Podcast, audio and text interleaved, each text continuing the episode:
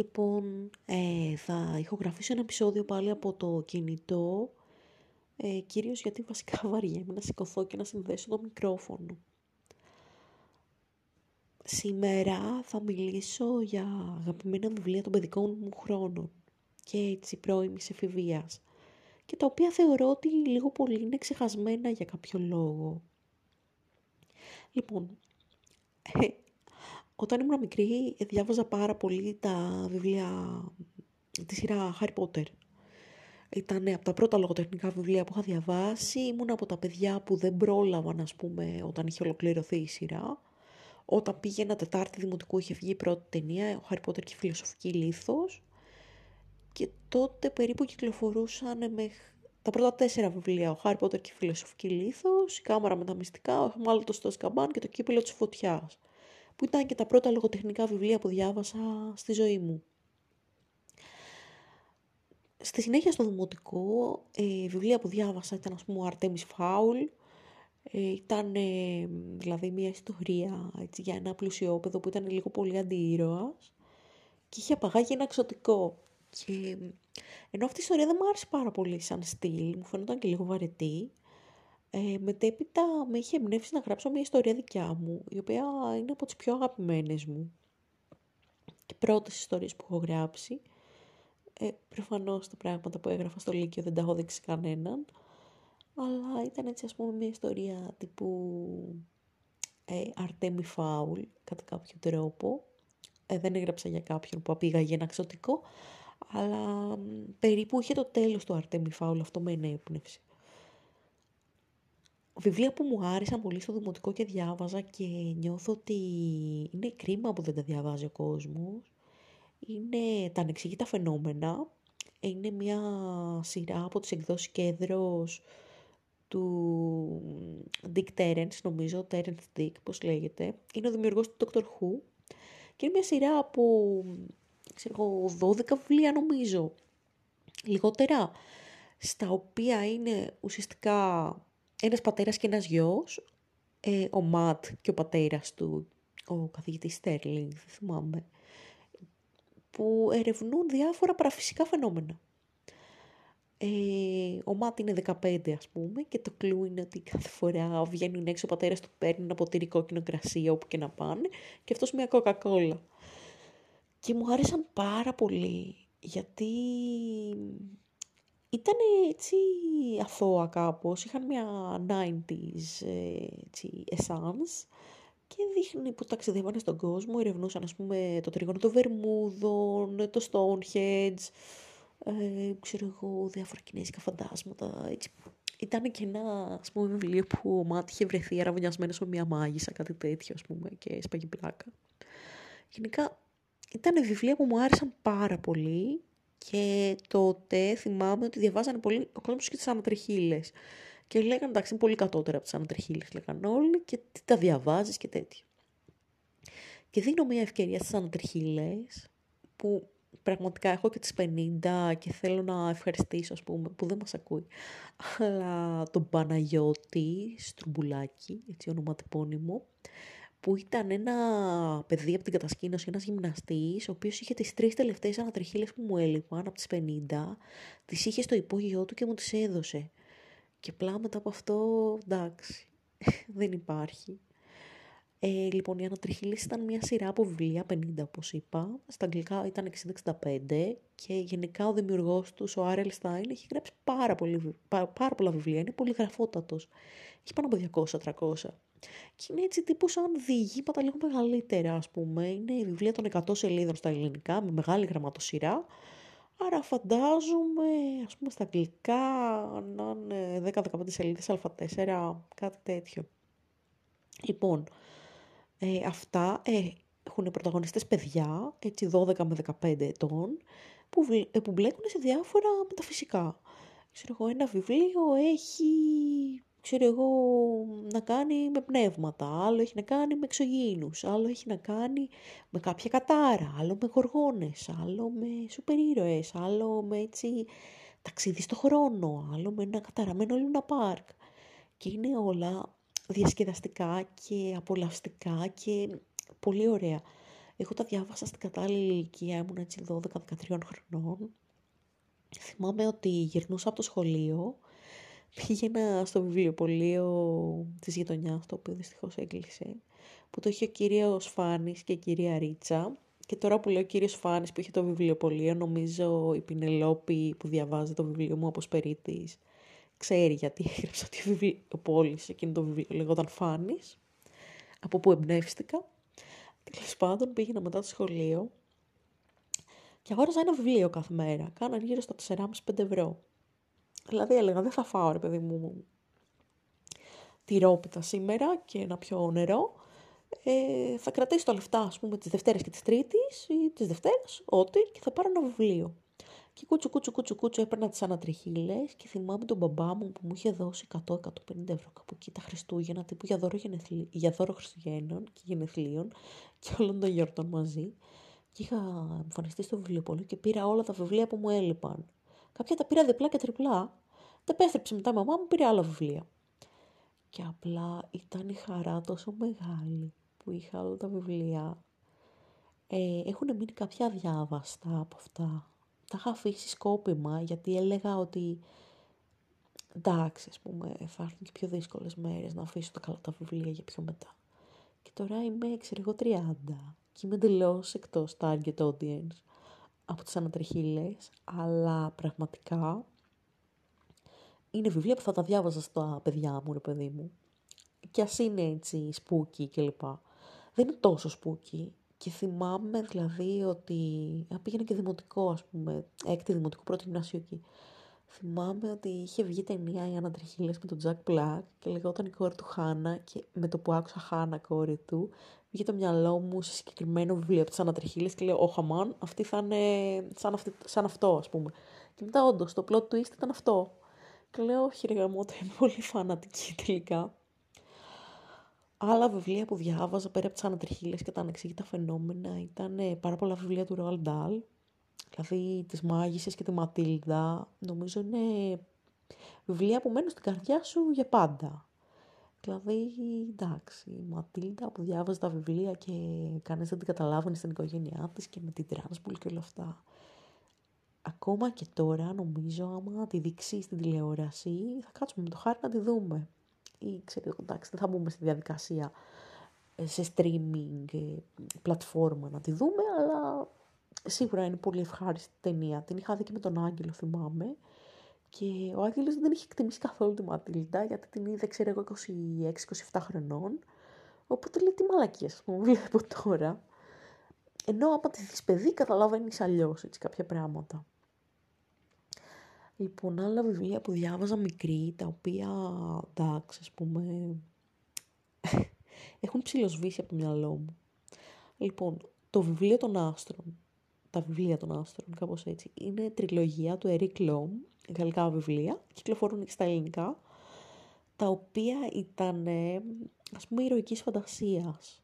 Ο πρωταγωνιστής λεγόταν Γκυγεμό Τροέλ, και ο Γκυγεμό ζούσε στη χώρα του Ιζ. Η χώρα του Ιζ ήταν ας πούμε κάτι σαν ε, μαγικός κόσμος, ο οποίος ήταν ανάμεσα σε έναν κόσμο των θνητών που δεν υπήρχε μαγεία και σε έναν εντελώς φανταστικό κόσμο που είχε μόνο κανόνες μαγείας και πλάσματα περίεργα και όλα ήταν πιθανά.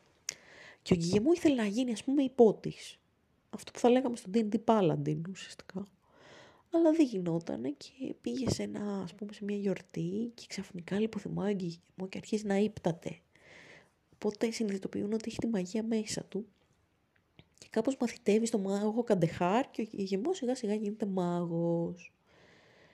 Και από εκεί και έπειτα γίνονται διάφορα πράγματα με τον Κιγεμό και τους φίλους του. Με καλικάτζαρους, με εξωτικά, με βάρδους, με υπότες, με σιρήνες, με γοργόνες, με τοξότες, με ερήμους. Εκπληκτικά πράγματα, τα οποία προφανώς δεν θυμάμαι, αλλά ήταν πάρα πολύ ωραία βιβλία. Δηλαδή θυμάμαι το άρωμα του χαρτιού από αυτά τα βιβλία και το πόσο πολύ μου άρεσαν. Τα σύγκρινα και με τα Harry Potter στο μυαλό μου. Και εντάξει, θα ήταν ένα ανάγνωσμα που θα ήθελα έτσι να ξανάρθει, ας πούμε, στο νου μου, να τα διαβάσω, ας πούμε, κάποια στιγμή πάλι. Και τα τελευταία βιβλία που θα πω τώρα είναι βιβλία έτσι γυμνασίου ηλικίου κάπου τα διάβαζα και μου είχε πει μια πρώην φίλη μου ότι ήταν και τα βιβλία που την όθησαν να, ξέρω εγώ, κάνει διάφορες παγανιστικές τελετές. Δεν ξέρω πώς, πώς να νιώσω γι' αυτό. Λοιπόν, ε, αυτά τα βιβλία ε, είναι η τριλογία του Βαρτιμαίου, εκδός Μίνωας. Ε, το πρώτο λέγεται «Το φυλαχτό της Αμαρκάνδης». Το δεύτερο είναι «Το μάτι του Γκόλεμ» και το τρίτο είναι «Η πύλη του Πτολεμαίου». Και έχει και ένα prequel που λέγεται «Το μάτι του Σολομόντα» του Τζόναθαν Στράουντ. Λοιπόν, αυτά τα βιβλία είναι το πιο καλό έχω διαβάσει στη ζωή μου. Τα καλύτερα. Και το concept τους είναι, τώρα θα πω ονόματα που θα οδηγήσουν τη ζωή μου σε δύσκολη κατάσταση, γιατί μικρή έλεγα ότι άμα, βγάλω, άμα κάνω παιδί θα του βγάλω Βαρτιμαίο Ναθάνιελ. Ε, και εντάξει, μου λέγανε οι φίλες μου, εντάξει, το καταδικάζεις να του κάνουν bullying για πάντα. Εντάξει, Βέβαια έχω γνωρίσει κάτι μαθητές φέτος, ε, Σεβαστιανούς και Νεκτάριους και δεν ξέρω εγώ τι, που με πείθουν ότι δεν χρειάζεται να έτσι αγχώνομαι για τα ονόματα. Ε, μπορώ να τα βγάλω όπως θέλω τα παιδιά μου. Λοιπόν, πώς ξεκινάει αυτό το βιβλίο, το πρώτο; Ο Ναθάνιελ είναι ένας μάγος σε ένα κόσμο που ουσιαστικά μαγεία είναι κάτι το μοναδικό γεννιέσαι με μαγικές ικανότητες, σε παίρνουν από τους γονείς σου και σε στέλνουν να μεγαλώσει με ένα μάγο. Ε, και ουσιαστικά ο μάγος αυτός σου μαθαίνει έτσι ξόρκια, σε χώνει στον κόσμο της μαγείας και κάποια στιγμή αλλάζουν τα πράγματα. Και σου αλλάζει και το όνομα. Δηλαδή, ε, το όνομα που είχες ως ε, θνητός, ας πούμε, σταματάει να υπάρχει και παίρνεις ένα όνομα κάποιου μάγου που υπήρχε παλαιότερα, γιατί η δύναμη του ονόματος είναι σημαντική σε αυτόν τον κόσμο.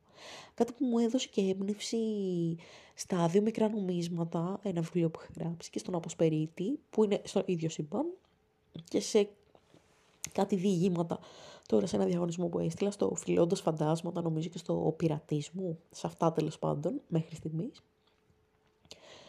Ε, μου έδωσε την έμπνευση η μάγοι σε, αυτούς, σε αυτόν τον κόσμο, το όνομά τους να είναι ο αναγραμματισμός του ονόματος που είχαν ως θνητή. Δηλαδή, άμα σε λένε Χάρη, να είναι το όνομά σου σαν μάγος Σιράχ, που είναι Χάρης ανάποδα ουσιαστικά. Και ναι, έχω μια πρωταγωνίστρια Αζίλ, Λίζα, ξέρω εγώ. Και το έλεγα, ξέρω εγώ, αυτό σε ένα συνάδελφο ε, στο Βαγγέλη που του είχα δώσει να διαβάσει ένα διήγημά μου και διάβαζε όλο το ε, διήγημα και λέει ο Σατσόκ, ο μάγος, είναι ίδιος με μένα. Και του λέω γιατί Κώστας σε λένε. Και μου λέει δεν κατάλαβα. Λέω Σατσόκ, Κώστας, είναι ανάποδο. Και από τότε το κοροϊδεύει. Τέλος πάντων. Ναι, λοιπόν, τι γίνεται σε αυτήν την ιστορία. Είναι ο, ο Ναθάνιελ, ένας μάγος που τον υιοθετούν, τον υιοθετεί ένας μάγος άλλος που είναι τύπου σαν δημοσίος υπάλληλος και μεγαλώνει με αυτόν. Αλλά ο Ναθάνιελ έχει υψηλές βλέψει. Θέλει να γίνει σαν τον Γλάφστονα που είναι ένας μυθικός μάγος. Και έτσι καλεί ένα πνεύμα, ένα τζίνι, που ουσιαστικά είναι σαν shapeshifter που είναι ένα πνεύμα που μπορεί να του κάνει διάφορα θελήματα, άμα το καλέσει σωστά. Γιατί άμα κάνει κάτι λάθος στην επικλήση, το πνεύμα θα πάει και θα τον φάει, ας πούμε. Και καλεί το Βαρτιμαίο. Ο οποίος Βαρτιμαίος είναι ένα τζίνι, το οποίο είναι η επιτομή της ηρωνίας. Αυτό το βιβλίο έχει ένα εκπληκτικό πράγμα, ότι μιλάει ο Βαρτιμαίος και έχει αστεράκια με το τι σκέφτεται πίσω από αυτά που λέει, τα οποία είναι ξεκαρδιστικά και μαζί κατά κάποιο τρόπο ο Ναθάνιλ που είναι ένας έτσι αντιπαθής τύπος, ε, ο οποίος εντάξει, ας πούμε, γίνεται σιγά σιγά γενναίος κλπ. Ε, και ο Βαρτιμαίος σώζουν τον κόσμο και παράλληλα υπάρχει και μια κοπέλα η Κίτη που είναι έτσι επαναστάτρια, έτσι επαναστάτης χωρίς αιτία, μια θνητή. Και γίνονται διάφορα πράγματα στο Λονδίνο, σε ένα Λονδίνο τύπου ε, κάτι ανάμεσα σε Τέρι Πράτσετ και σε Χάρι Πότερ, ας πούμε, που είναι έτσι λίγο βικτοριανής εποχής και λίγο με μαγεία και λίγο διάφορα. Και είναι πάρα πολύ καλογραμμένα βιβλία. Ο Τζόναθαν Στράουντ έχει γράψει και κάτι άλλα βιβλία που λέγονται Lock and Key. Όχι Lock and Key, λάθος. ε, Lockwood Co. Ε, και αυτά θα γίνουν σειρά στο Netflix. Ναι, νομίζω ναι. Αυτά τα βιβλία θα τα διαβάσω κάποια στιγμή και ας μείνει με το target audience. Κυρίως γιατί ο συγκεκριμένος συγγραφέας γράφει πάρα πολύ ωραία. Πάρα πολύ αστείος. Όπως και η προηγούμενη που ανέφερε, έτσι, οι αναδρυχίλες του Άρελ Στάιν και τα ανεξήγητα φαινόμενα του Τέρνς Dick, μιλάμε ότι είναι τρόμου, έτσι, λίγο μυστηρίου και πάρα πολύ αστεία. Δηλαδή είναι βιβλία που βγαίνουν με μία ανάσα. Θυμάμαι να τα διαβάζω όλα αυτά που σας λέω. Καλοκαίρι στο χωριό του μπαμπά, ας πούμε, που δεν είχε ίντερνετ και τέτοια και τηλεοράσεις. Μία τηλεόραση είχε στο δωμάτιο του παππού, που κοιμόταν το μεσημέρι και δεν έβλεπες τίποτα. Και αν έβλεπες, έβλεπες Κωνσταντίνο και Ελένης και φιλαράκια, δεν είχε. Ε, που εντάξει, θα μου πείτε και τώρα τη βλέπω, εντάξει, τέλος πάντων. Οπότε διάβαζες βιβλία και έπιανε και κάτι βροχές εκεί πέρα και δεν μπορούσες να βγεις από το σπίτι να παίξεις με τα άλλα παιδάκια. Οπότε αυτό, διάβαζες βιβλία. Και το απόγευμα πήγαινες στο ξενοδοχείο και έπαιρνες στο στάκι και χυμό και έπαιζες ηλεκτρονικά παιχνίδια και έβλεπες Nova. Jetix. Break face, πώς το λέγανε, το cartoon που μου άρεσε. Τέτοια πράγματα. Αλλά είναι μια έτσι πολύ ευχάριστη ανάμνηση γυμνασίου έτσι. Ότι διάβαζα αυτά τα βιβλία και με έχουν εμπνεύσει με τρόπους που δεν το περίμενα. Και αυτό το πιστεύω ότι τα καλά βιβλία μένουν και είναι για πάντα καλά. Δηλαδή μπορεί να είσαι εκτός ε, ηλικιακού, ηλικιακού εύρους, ας πούμε, να είναι για πιο μικρούς αναγνώστες, αλλά και πάλι θα τα βρεις πολύ όμορφα γραμμένα και πάρα πολύ, ας πούμε, όχι τρυφερά, αλλά έτσι, να σε γεμίσουν όνειρα και εικόνες. Τέλος πάντων, αυτά από μένα. Θα τα ξαναπούμε σύντομα. Εύχομαι της Πινελόπης να της άρεσε ο Αποσπερίτης που τον διάβαζε σήμερα στο σχολείο. Είναι έτσι μια ιστορία μηγιαζακική, ας πούμε, για τη Στέλλα και τον ε, Άστροφελ. Ε, το μόνο που μπορώ να πω γι' αυτό είναι ότι αυτά τα ονόματα τα είχα εμπνευστεί από κάτι σονέτα που Άστροφελ σημαίνει ο εραστής του αστεριού και Στέλλα σημαίνει αστέρι. Και έγραψα μια ιστορία γι' αυτό. Ούτε αστέρι είναι, ούτε εραστής του αστεριού, ας πούμε. Ή και όχι. Θα το ανακαλύψετε. Αυτά από μένα. Καλή συνέχεια, καλά αναγνώσματα και θα τα πούμε σύντομα. Γεια σας.